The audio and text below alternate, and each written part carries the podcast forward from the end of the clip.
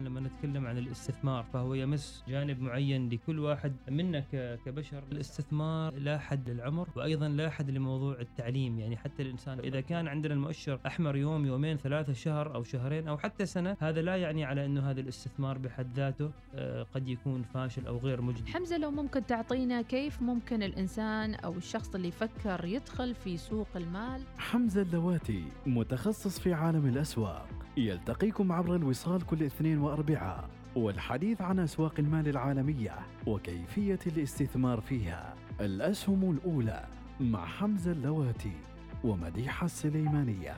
الأسهم الأولى يأتيكم برعاية الهيئة العامة لسوق المال الاستثمار الواعي أمان ونماء لمدخراتك. وبرعاية بورصة مسقط بورصة الفرص.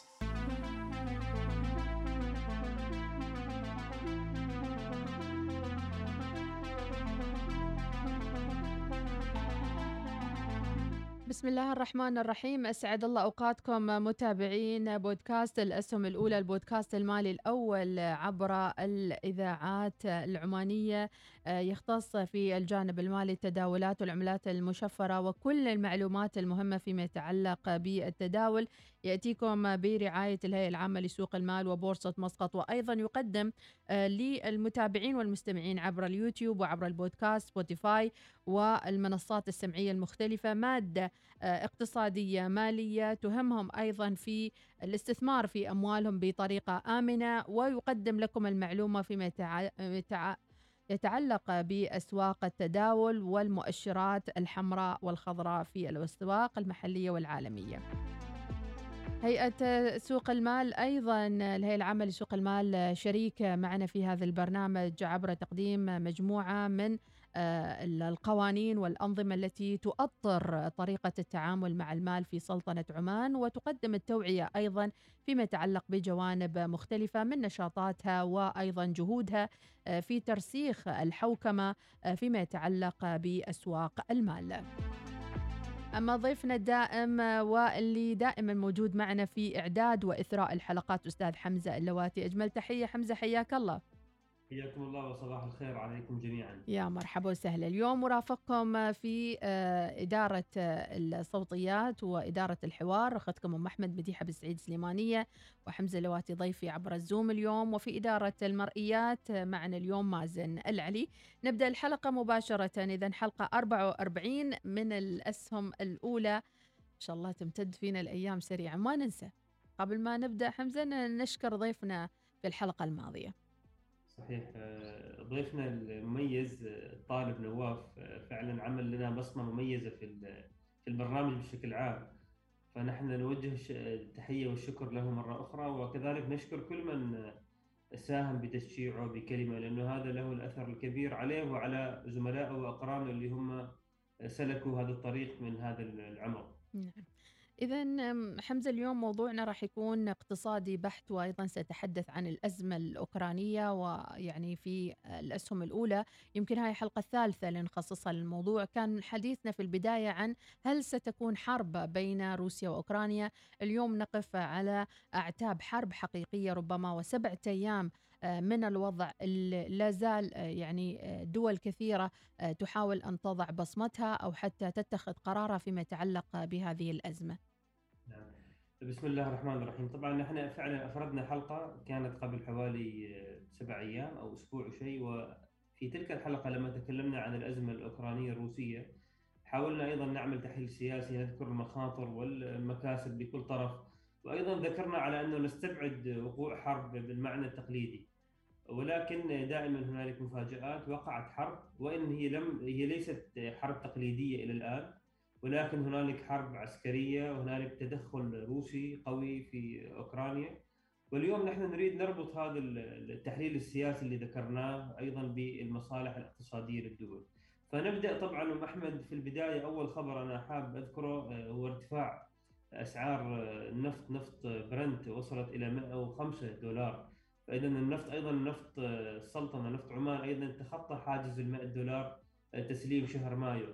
هذا طبعا يضعنا أمام أيضا فرص آه، لنا كدول مصدرة للنفط وأيضا أمام تحديات نتيجة توقعات بازدياد التضخم نتيجة ارتفاع أسعار الطاقة. عندما نتكلم طبعا نرجع للحديث عن أوكرانيا وروسيا فبالحقيقة إذا نظرنا بعمق فهي الحرب ليست بين روسيا وأوكرانيا لأن أوكرانيا لا تمثل دولة يعني بثقل روسيا أو بقوة روسيا ولا تكافئها هي بالحقيقة حرب بين روسيا من جهة والجهه الاخرى الولايات المتحدة وحلف الناتو ولكن أوكرانيا نستطيع أن نقول عنها أنها ضحية أو أنها واجهة لتصفية حسابات هاتين القوتين العظمتين. الحرب طبعا أساسها أم أحمد مصالح ومعظم الحروب أساسها مصالح اقتصادية. أنا هنا أريد أن أذكر أحد بعض النقاط ويعني أسلط الضوء عليها حتى المستمع والمشاهد أيضا يلتفت إلى يعني تدخل السياسة بالاقتصاد. هل سمعتوا عن خط نورد ستريم رقم اثنين أم أحمد؟ لا لا نورد ستريم رقم اثنين هذا عبارة عن خط يمتد ل 1200 أكثر من 1200 كيلومتر مشروع طموح لنقل الغاز من روسيا إلى ألمانيا والاتحاد الأوروبي مرورا ببحر البلطيق يعني دون المرور بأوكرانيا أو أي من الدول الأخرى. هذا المشروع مش يعني ما بدأ من الآن، هذا المشروع بدأ من سنوات والمشروع يعني تمت مشاركته من قبل شركات روسية وشركات غربية وكانت أيضا تكلفته عالية. الإشكالية اللي تواجه روسيا على أن الولايات المتحدة لا تريد لا تريد لقارة أوروبا لا تريد لدولة مثل ألمانيا أو دول مثل فرنسا اللي هي تعتبرها حليفة لها أن تعتمد على الغاز الروسي لا تريد الولايات المتحدة أن تبيع روسيا غازها لأوروبا ومن ثم تحصل على المكاسب منه لذلك بدأت المناوشات بفرض عقوبات على هذا الخط ومنعه من أيام الرئيس الأمريكي السابق دونالد ترامب.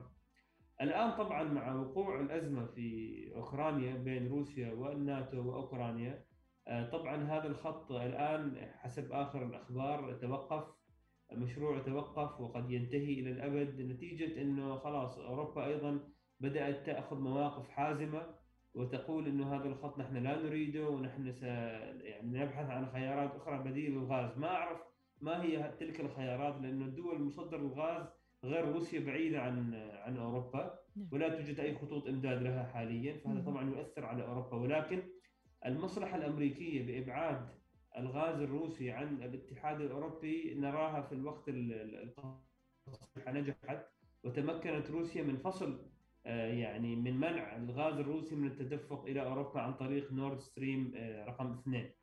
لذلك الحرب هذه مثلا هذه من أحد مصالحها إنها مصلحة اقتصادية تحققت. الرئيس الأمريكي دونالد ترامب شفنا مقاطع أيضا قبل أيام كان يقول كيف دول مثل الدول الأوروبية كيف دولة مثل الاتحاد الألماني دولة حليفة دولة نحن نتشارك معها في كثير من المصالح حول العالم يذهبوا ويشتروا غاز من دولة نعتبرها عدو مثل روسيا. نعم. فهنا طبعا بعض المصالح الاقتصادية نعم. طبعا نعم تفضلي محمود بغيت أسأل بس بالنسبة للوضع الآن خاصة أنه في كثير من الدول قد بدأت قبل فترة بين سلطنة عمان عبر شركات إل جي أو غيرها أن تمدد بخطوط أرضية أو عبر الناقلات الضخمة للغاز إلى آسيا والصين وسنغافورة وغيرها من الدول هل هذا يفتح الآن آفاق للدول الآمنة أو السالمة بعض الشيء أنها تدور لنفسها خيارات أخرى فيما يتعلق بالغاز؟ بكل تحديد بما إنه الآن يعني تدفق الغاز الروسي قد يتعرض إلى خطورة فبشكل بكل الأحوال الاتحاد الأوروبي والدول الأوروبية ستبحث عن بدائل ومنطقتنا يعني الخليج والدول في آسيا الوسطى هي من الدول اللي طبعا هي حتلجأ لها ولكن لا زال يعني تكلفة نقل غاز من مثلا دولة مثل دولة شقيقة مثل قطر اللي هي دولة غنية بالغاز إلى أوروبا تكلفة جدا عالية مقارنة مع تكلفة نقل غاز من روسيا لأن روسيا هي في قارة أوروبا تجاورهم ويعني في قرب جغرافي كبير وفي سهولة في نقل الغاز. النقطه الاخرى أم أحمد اللي حبيت أيضا أذكرها أنه نحن نجد على أنه في خطورة أنا أشوفها على المدى الطويل وليس على المدى القصير، الآن الرد الغربي لو تشوفينه على يعني تدخل الروسي في أوكرانيا معظمه رد اقتصادي.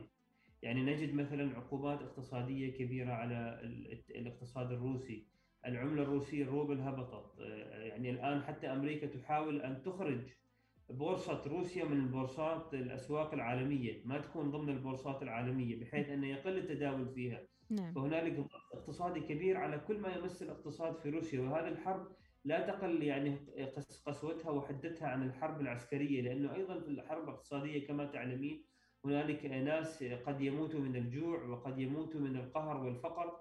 فهنالك فعلا يعني حرب اقتصادية شرسة جدا ضد روسيا. نعم ولكن ذكر ما لفتني. نعم ما لفتني في الموضوع أم أحمد أنه آه، الخطورة على انه الشركات الأمريكية العملاقة مثل جوجل مثل تويتر مثل فيسبوك هذه الشركات اللي تمثل أدوات الناعمة لأمريكا هذه أيضا بدأت تدخل في الحرب وتأخذ طرف مع أنها هي شركات تجارية. وتوفر خدمات معينة لكل الناس بغض النظر عن ميولهم السياسية. صحيح. ولكن نجدها تبدأ تأخذ طرف في هذه الحرب. يعني مثلا الآن على سبيل المثال آه، الأسبوع الماضي جوجل مابس خرائط جوجل خرائط جوجل عندهم خدمة معرفة الأماكن اللي فيها زحمة وفيها traffic وفيها مثلا هذا الطريق أسرع. فحتى يمنعوا مثلا تقدم القوات الروسية في بعض الأماكن في أوكرانيا الغوا مثلا الخدمة هذه في أوكرانيا. عندك مثلا أنا أشوف على تويتر أي صوت وأي وسيلة إعلام وأي شخص يكتب مدافعا عن روسيا على سبيل المثال أو يوضح وجهة نظر روسية يتم مثلا حجب التغريدة. كذلك على الفيسبوك كذلك على الإنستغرام. فوقوف هذه الشركات الكبيرة وسائل الإعلام في جهة ضد جهة أخرى مع أنه هي يعني خارجة من دول تدعي أنها ديمقراطية وعالم حر وأن ج- وانه يحق لجميع الأصوات أن تتحدث وأن يكون لها منبر مفتوح. نجدها تتصرف بهذا النوع من الاستبداد ومنع الرأي الآخر. هذا يشكل خطورة اقتصادية على نفس هذه الشركات وعلى نفس هذا النظام. ليش؟ لأن الدول العظمى الأخرى سواء كانت دول عظمى عالمية مثل الصين أو روسيا أو دول مثلا قوية إقليمية مثل مثلا جنوب أفريقيا الأرجنتين البرازيل الهند باكستان آه، إيران غيرها من هذه الدول هي أيضا تراقب.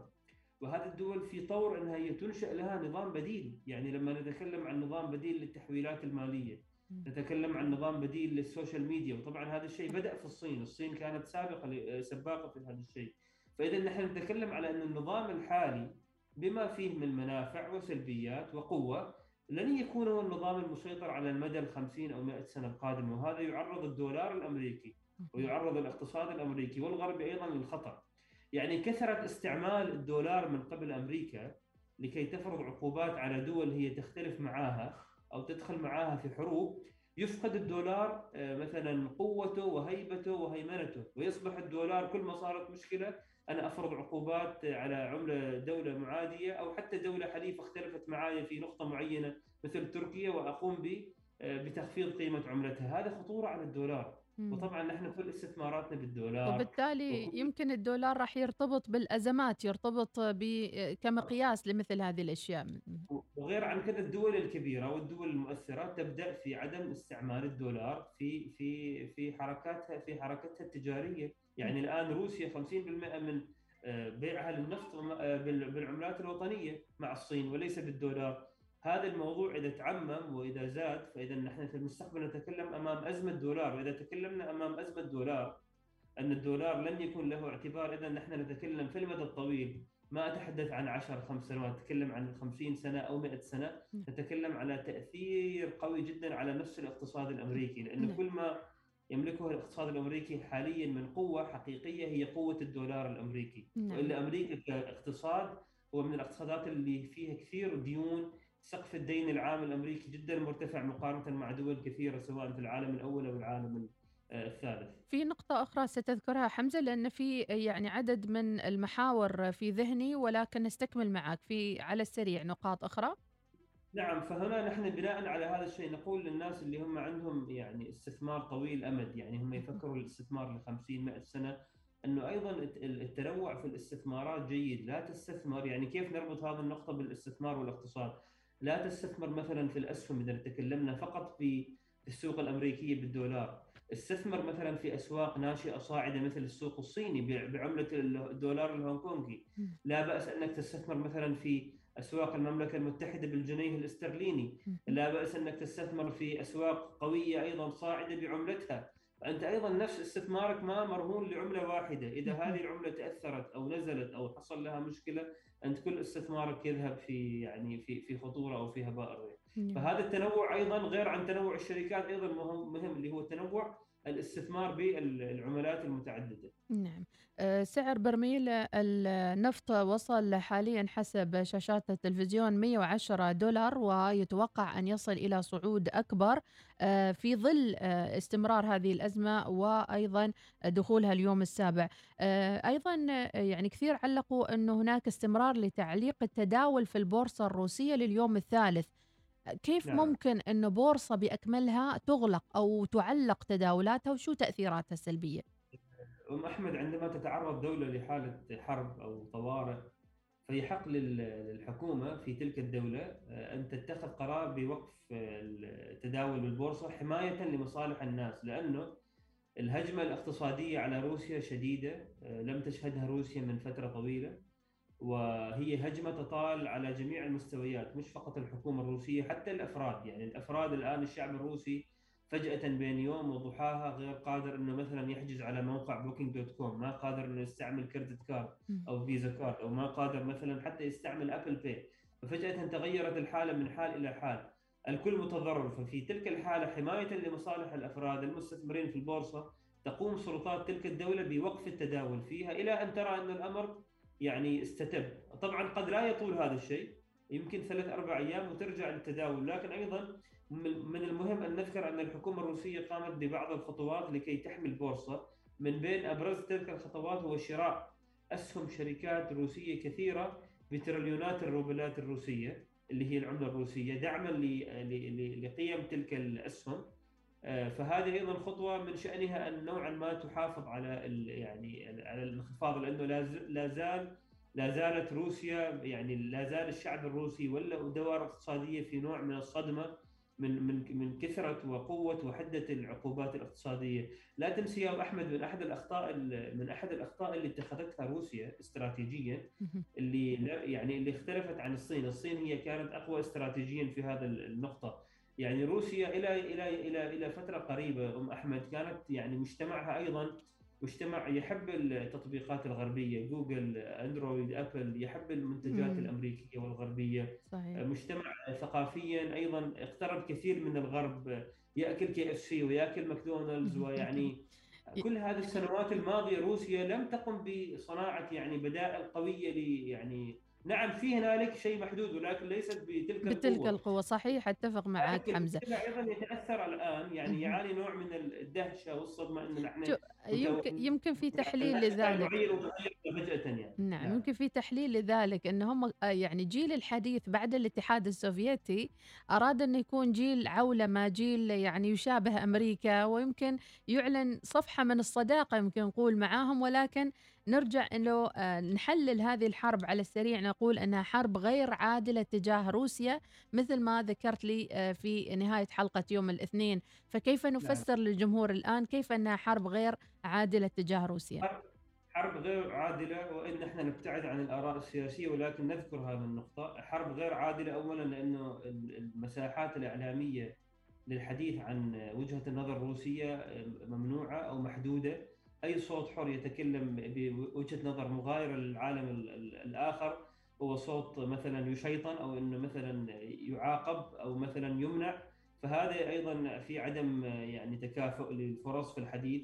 ثانيا يتم نظر للحرب كأنه هي روسيا فجأة بدأت بحرب وبغزو لأوكرانيا دون النظر إلى التاريخ. طبعا تاريخ المشاكل هذه بدأ من بعد انهيار الاتحاد السوفيتي في عام 1991 نعم. وأيامها زعيم الاتحاد السوفيتي غورباتشوف وقع وثيقه تفاهم مع ريغان الرئيس الأمريكي آنذاك واتفقوا على مناطق نفوذ معينة واتفقوا على مناطق لن يتدخل فيها الناتو أكثر من تلك المنطقة ولكن اللي صار من 91 إلى 2021 أو 22 دخلت أكثر من 16 دولة من من الدول المحاذية لروسيا دخلت في حلف الناتو بالتالي تشكل خطر على روسيا أنا ليس بالضرورة أتفق مع التدخل العسكري الروسي في أوكرانيا ولكن ينبغي تفهم الدوافع وينبغي تفهم الأسباب الحقيقية والجوهرية لقيام الحرب دون أن أن أن أن, أن نتخذ يعني مثلا قرار واضح وحاسم على أنه هنا روسيا غلطانة وأوكرانيا أو الاتحاد الأوروبي في موضوع المظلومية أو البراءه لا الموضوع اقتصادي